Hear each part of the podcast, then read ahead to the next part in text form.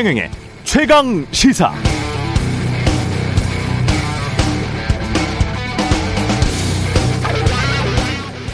네, 12월 31일입니다. 올해 마지막 날인데요.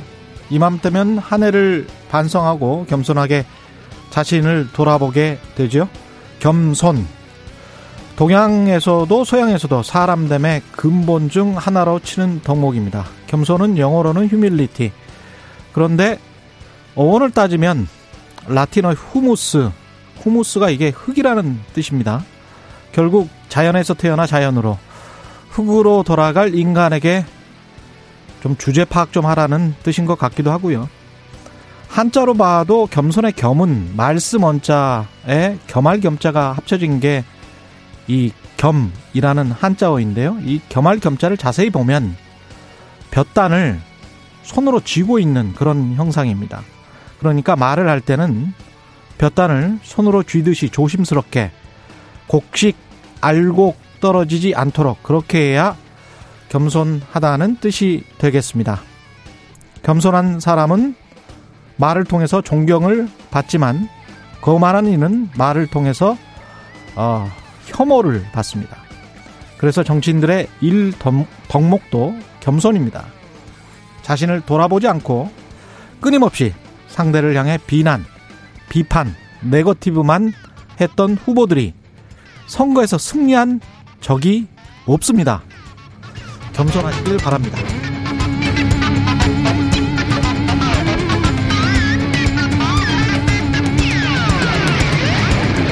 네, 안녕하십니까. 12월 31일 세상에 이익이 되는 방송 최경령의 최강시사 출발합니다. 저는 KBS 최경령 기자고요.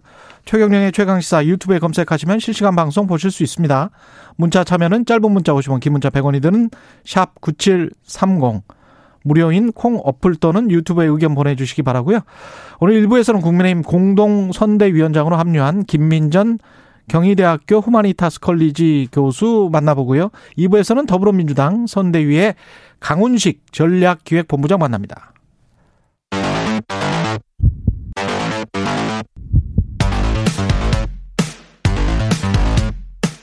오늘 아침 가장 뜨거운 뉴스 뉴스 unboxing 네, 뉴스 언박싱 시작합니다. 민동기 기자, 김민아 평론가 나와 있습니다. 안녕하십니까? 안녕하십니까? 예. 오프닝에 별 정치적인 뜻은 없습니다. 저희들도 겸손하게 예, 예. 뉴스. 언박싱을 겸손하게 하고 있습니다. 사실은 이 정치인이 아니고 언론인인 저부터 이 겸손이라는 단어 그 한자 단어를 곰곰이 보면요. 참 힘들어요. 이 겸손하게 말을 한다는 게 우리는 뭔가를 좀 드러내야 되잖아요. 그렇죠. 근데 드러내면서 이걸 겸손하게 사람들에게 전달해야 되는 이 방식이 참 겸손하기 힘들죠. 그렇죠. 예. 최경영 기자님은 종종 예, 예. 겸손하지 않았던 때들이 있었습니다. 맞습니다. 네. 예, 반성하겠습니다. 네, 학위가 두 성찰하고. 개나 된다 뭐 이런 것은 예. 네. 뭐 쓸데없는 이야기였죠. 아니 중요한 정보죠. 네. 학위는 두 개다. 네. 예. 올해 마지막 겸손하게 하겠습니다. 예. 내년부터는 조금 더 겸손하게 우리가 하도록 하죠. 근데 네. 또 잘한 건 잘했다고 해야 돼요. 또 네, 학위가 두 개다 이런 것은. 네. 예. 참 언론인 정치인들 참 말을 가지고 그 사는 직업인데 참 힘듭니다. 힘들기는. 예. 여야 공수처 통신 기록 조회두고 서로 난, 난타전을 벌이고 있습니다. 예. 그 어제 법- 국회 법사위가 열렸거든요. 예. 어, 일단 통신조회가 사실상의 불법 사찰이라고 국민의힘은 공수처를 제 정치검찰이라고 비판을 했고요. 그렇게 이야기를 하고 있고요. 그렇습니다. 예. 더불어민주당 같은 경우에는 윤석열 후보가 검찰총장 시절에도 통신조회가 있었다. 이건 내로남불이다라고 반박을 했습니다. 음. 특히 이제 권성동 국민의힘 의원 같은 경우에는 이 고발사주로 입건된 국민의당 의원은 김웅, 정점식 의원 두 명인데 왜 다른 의원들은 다 털었느냐 이게 과도하는 생, 과도하다는 생각은 안 드냐 예. 이렇게 얘기를 하니까 김진욱 공수처장이 과다하다고 말할 수는 없다라고 얘기를 했고 음. 반면에 이제 민주당 김영배 의원 같은 경우에는 그 야당 주장대로라면 어, 윤석열 후보가 검찰총장으로 재직하던 시절에만 280만 명의 국민이 사찰을 당했는데 자기들이 통신조회를 해놓고 지금은 사찰이라는 거냐? 이건 내로남불이다라고 이제 비판을 했습니다. 이 공수처장의 항변은 이렇습니다. 본인이 법조인 경력이 26년인데 예. 수사 도중에 수사 방식으로 통신자료 조회가 문제가 돼서 기관장이 나와 답변한 것은 전례가 없는 것 같다. 이렇게 이제 항변을 했는데 이게 공수처장의 답변이고요. 그렇습니다. 예. 뭐 여러 얘기를 했는데 일단 대표적으로 요 얘기를 전해드렸고요. 다만 어제 이 국회 법사위가 열리기 전에 국민의힘이 그 법사위 회의실 앞에서 의총을 열었거든요. 음. 근데 그 의총에 아, 김진우 공수처장이 잠깐 참석하는 이례적인 진풍경이 좀 벌어졌습니다. 아, 정당 의총에 어, 일단 김도우 국민의힘 정책위 의장이 그 공수처장이 의총에 와서 한마디 하는 게 좋겠다라고 제안을 했다고 하고요. 아, 국회에 나가는 게 아니고 의총에도 가나요? 그 공수처장이? 의총을 이 법사위 회의 시작 전에 예. 밖에서 일종의 이제 공수처를 항의하는 그런 집회 성격으로 진행을 하고 있었는데 음. 거기서 공수처장이 일단 마이크를 잡았다는 것 자체가 굉장히 이례적인 풍경이었고 근데 문제는 그 옆에 민주당 의원들이 몇 명이 있었거든요. 예. 그러니까 김종민 의원 같은 경우에는 예.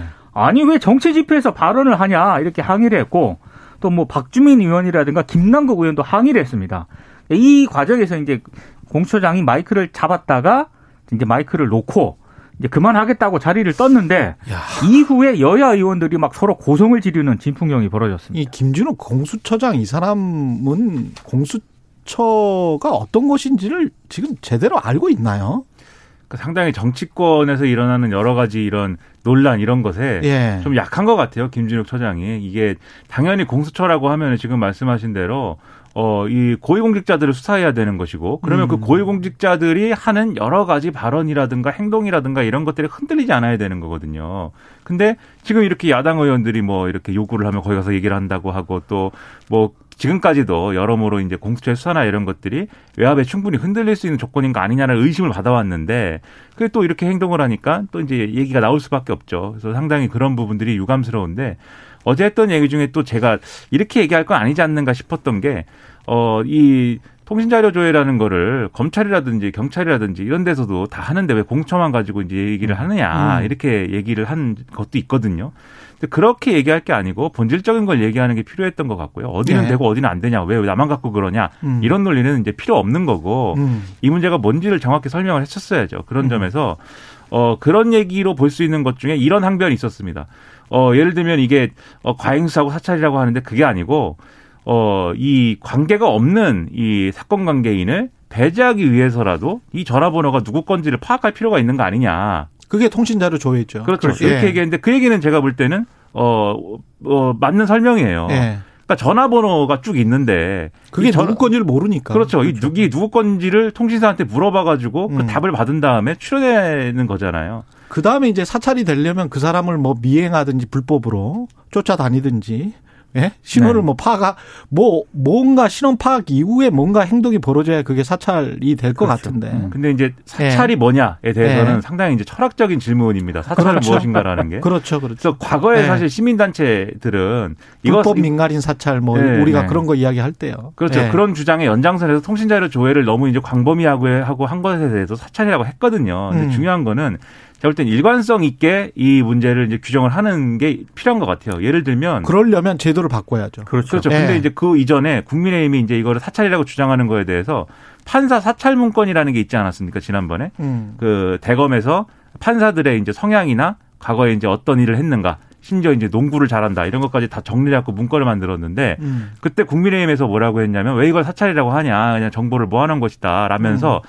사찰이라고 하려면 도감청을 통해서 정보를 수집하고 그걸 이제 부적절하게 활용을 하면서 미행을 하거나 이렇게 해서 사실상의 협박을 하거나 이런 걸 사찰이라고 하지 음. 이렇게 정보를 모아서 이렇게 정리한 걸 사찰이라고 하지 않는다. 이렇게 얘기를 했는데 그 동일한 논리를 적용하면 사실 이 전화번호는 누구 거냐라고 물어본 거에 대해서는 사찰이라고 얘기하면 좀 어렵죠. 그 기준으로 하면은. 예. 다만 이제 공수처가 했다는 거에 부적절한 지점들은 저도 제가 볼 때도 뭐 있을 수 있는데 음. 그 예를 들면 이제 너무 광범위하게 한 거 아니냐라는 지적에 더불어서 이제 뭐 카카오톡 채팅방에 대해서 통신영장 받아가지고 거기에 이제 어그 채팅방에 이 들어가 있는 전화번호들에 대해서 이제 수집을 했다는 거 그리고 그런 과정을 거치면서 동일 전화번호에 대해서 너무 많이 몇 번씩 수집된 것들이 있어요. 그거는 이제 그야말로 저희 방식으로 그냥 하다 보니까 그렇게 된 거거든요. 예. 그래서 이런 것들이 뭐 공수처가 이 수사 방식도 모범적이어야 되는데 음. 좀 너무 그랬 이 너무 이제 좀 러프하게 한 거 아니냐 이런 지적도 있을 수가 있고 그 지적은 맞죠. 공수처가 수사 방식도 어, 제대로 모범적으로 해야 되는데 과거 그렇죠. 검찰이 했던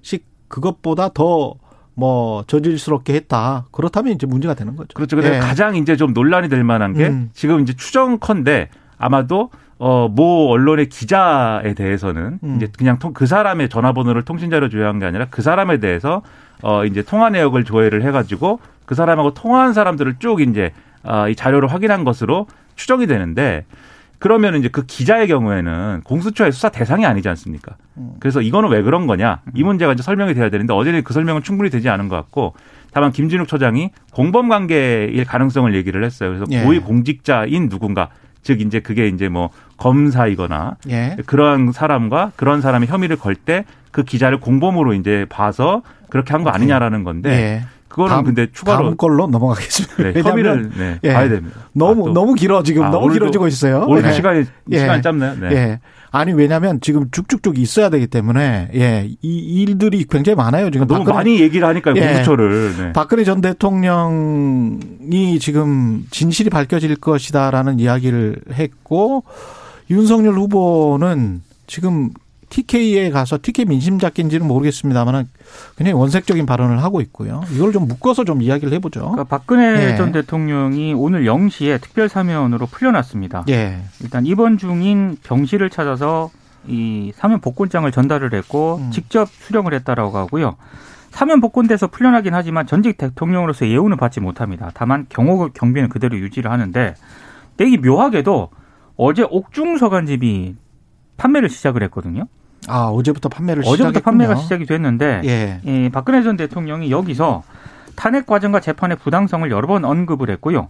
그리고 그 재판 있지 않습니까? 그 재판도 사법부를 좀 강하게 비판을 했습니다. 이건 정해진 결론을 위한 요식행위라고 판단을 했다라고 주장을 했고, 다만 윤석열 후보에 대해서는 직접적인 이런 언급은 없었고요. 세월호 7시간 논란에 대해서도 그날은 몸이 좋지 않아서 관저에서 보고를 받았는데 회개한 루머와 악의적인 모함이 있었지만 나중에 어떤 것이 진실인지는 밝혀질 것으로 생각한다. 이런 내용들이 적혀 있다라고 합니다.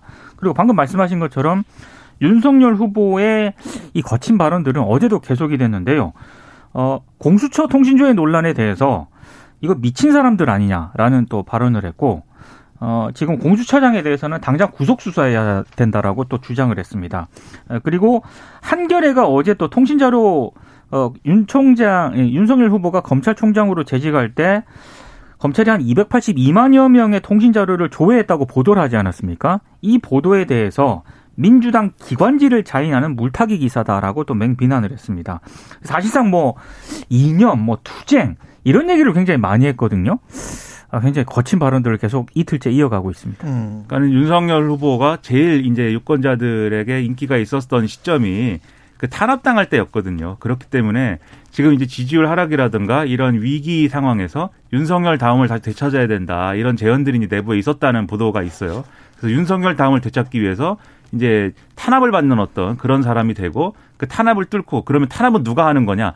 운동권 출신들이 하는 겁니다. 그 지금까지 이제 얘기를 한 걸 보면은 과거의 주체 사상을 이제 공부했던 그런 운동권 출신들의 탄압을 뚫고 자유민주주의의 어떤 이 보수의 어떤 전사로서 뚫고 나간다 뭐 이런 컨셉이 돼버렸는데 이게 뭐 이 수도권과 중도층의 유권자들이 볼 때는 상당히 의아할 것이고요. 특히 박근혜 전 대통령 문제에 대해서 박근혜 전 대통령 한번 만나 뵙고 싶다 이렇게 얘기를 했는데 사실 앞에 서간집 문제도 그렇고 지금 박근혜 전 대통령이 이 서간집에 뭐라고 써놨는지 이런 것 등등이 막 해석이 되고 그게 어떤 특정한 정치인들에 대한 어떤 이 비판이라든가 이런 걸로 막 이제 연결되고 이럴 가능성이 높아 보이는데 근데 이런 이렇게 해갖고는 탄핵의 강을 넘지 못하는 거거든요. 탄핵의 강을 넘으려면은 이 박근혜 전 대통령 문제를 주변화시켜야 되고 박근혜 전 대통령은 본인은 억울할 수 있겠으나 다, 다음 문제를 얘기해야 된다라는 걸로 가야 되는데 지금 그렇게 안 가는 것 같아서 이게 상당히 좀 문제가 될 것 같습니다.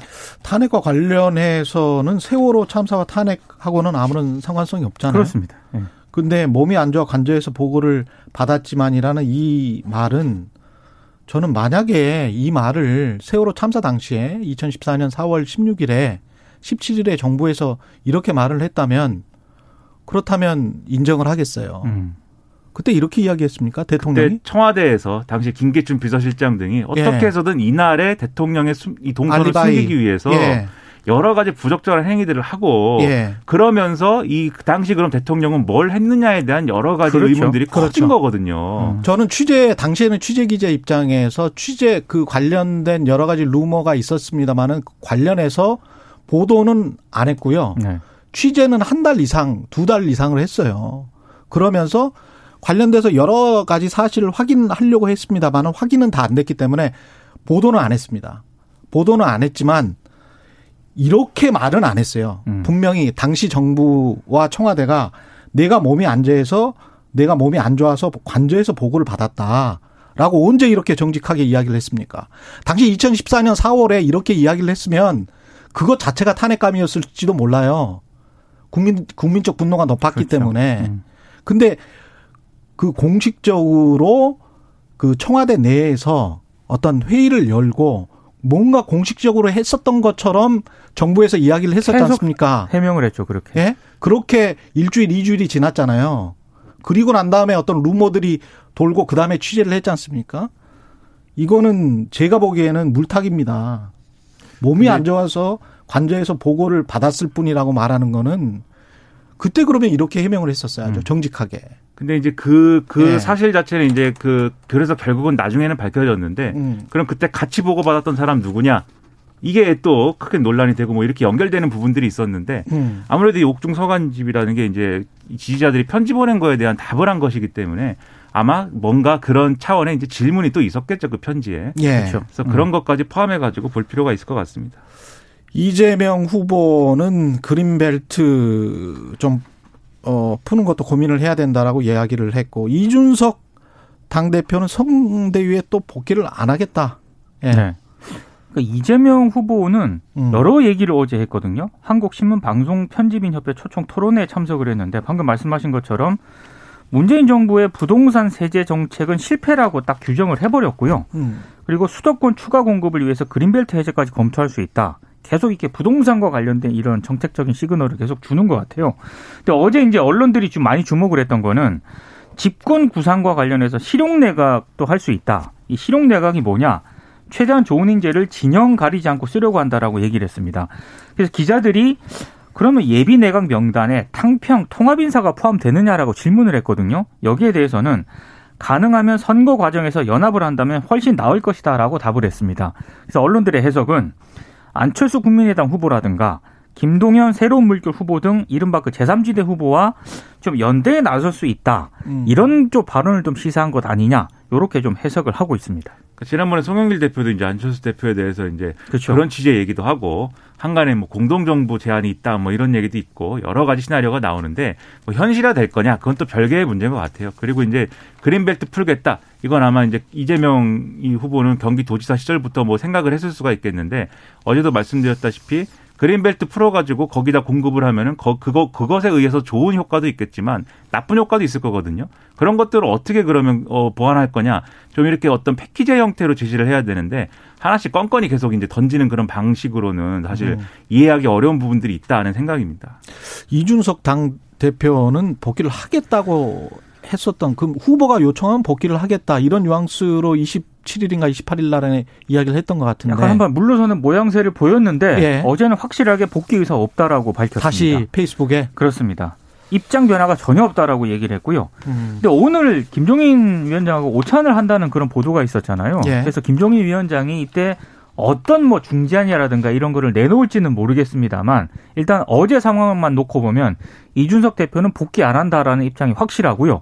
윤석열 후보도 뭐 본인이 직접 뭔가를 움직여서 이 상황을 타개해 나갈 생각은 없다는 그런 뜻을 분명히 밝히고 있습니다. 그러니까 윤석열 후보의 행보를 보면은 지금 이- 이 행보를 보면은 선대위에서 윤석열 후보의 발언이나 그다음에 이런 일정이나 이런 것들을 제대로 다 컨트롤하고 있는지도 의문이고 이준석 대표가 처음에 이제 어, 뛰쳐나갈 때 제기했던 이제 문제 중에 하나 핵심적인 문제인 거잖아요. 그게 선대위가 제 역할을 하지 못하고 있다라는 거. 예. 근데 그 문제가 해소될 기미가 없고 후보가 거기에 대해서 생각의 변화가 없기 때문에 이준석 대표도 돌아갈 명분은 없는 거고요. 음. 그다음에 이게 이제 어떤 명분상의 문제라고 하면 실리적으로 보면은 지금 이준석 대표가 또 하나 이제 좀 문제가 되고 있는 게 이른바 일- 일부 유튜브 유튜브에서 이제 의혹 제기하고 이런 것들이 문제이지 않습니까? 윤리에서 다뤄져 가지고 그거를 뭐 어떻게 할 거냐 얘기가 있었는데 이준석 대표 포함해 갖고 이준석 대표가 제소한 조수진 최고위원이라든지 다 다루지 않기로 했어요. 음. 그렇기 때문에 이 부분과 관련돼서도 이준석 대표가 계속 할 말을 할 수 있는 환경이 또 조성이 되고 있는 거기 때문에 어. 지금 이제 별로 이 선대위에 복귀할 마음은 없는 상태가 된 게 뭐 맞는 것 같아요. 네. 그래서 해법은 절충적으로 복귀 안 하더라도 선거에 도움되는 행위만 하자 이렇게 합의하는 게. 아니냐 네, 예. 그렇게 생각이 됩니다. 뉴스 언박싱 민동기 기자 김민아 평론가였습니다. 고맙습니다. 고맙습니다. KBS 1라디오 최경영의 최강 시사 듣고 계신 지금 시각 7시 40분입니다.